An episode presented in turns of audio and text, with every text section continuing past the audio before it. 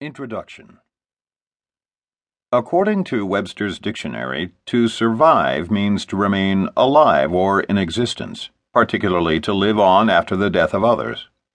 The fascinating thing about network marketing is that, in many instances, survival, i.e., staying in existence after others leave the business, is precisely what leads to dramatic wealth. Attrition is a considerable factor in our business. Yet we have rarely met anyone who has worked steadily in network marketing who doesn't eventually achieve success. And those rare individuals who do not succeed are usually their own worst enemies, constantly reinventing the wheel and complicating the simplest path to prosperity in the history of capitalism. Of course, priorities vary as widely as do people. While some choose network marketing as a means to an end, wealth, Others simply enjoy it for its own merits. These folks join multi level marketing to build their confidence, widen their circle of friends, and feel more productive. And in spite of the fact that they'll never earn huge incomes, you couldn't pry them away from this business with a crowbar. That kind of money was never really their goal, and you'll read many of their stories in this book.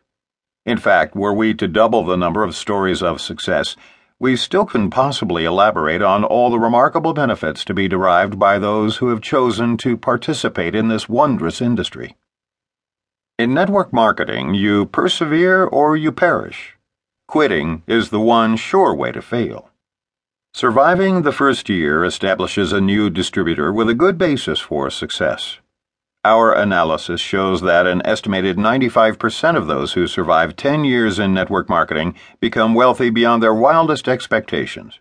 These survivors have achieved either staggering financial rewards and or total time freedom. That is, having all the free time to do the things that really matter to you with the people you love most.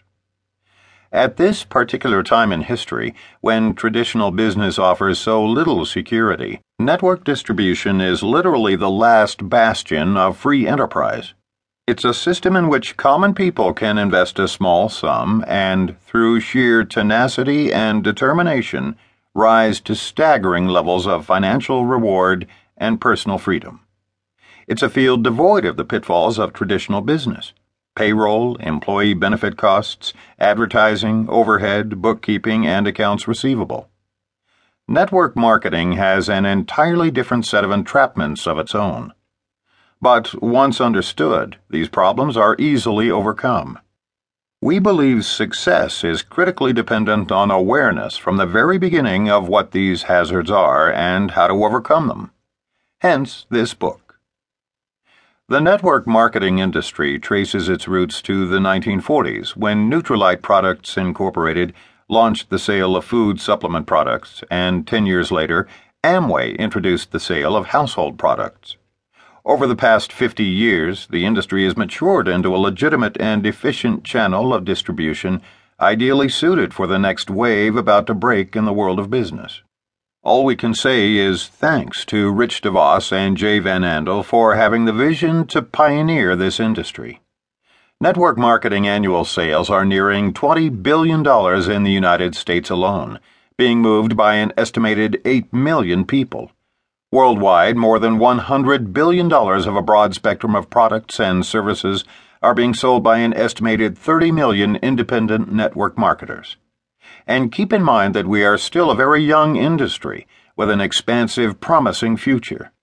Several studies have predicted that a third of all goods and services will be moved via network marketing in Western nations shortly after the turn of the century, and this could be as high as 50% in developing nations by the year 2110. Historically, the industry has been product driven, selling from the traditional categories of personal care, vitamin slash nutritional supplementation, home and family care, leisure, and educational products. Starting in the 1980s, services became a growing component, particularly in the deregulated telecommunications industry. Other services have included credit cards, financial services, insurance, prepaid legal services, travel, self development, and motivational programming. With the forthcoming deregulation of the public utilities industries between 1998 and 2002, network marketing companies are positioning themselves to.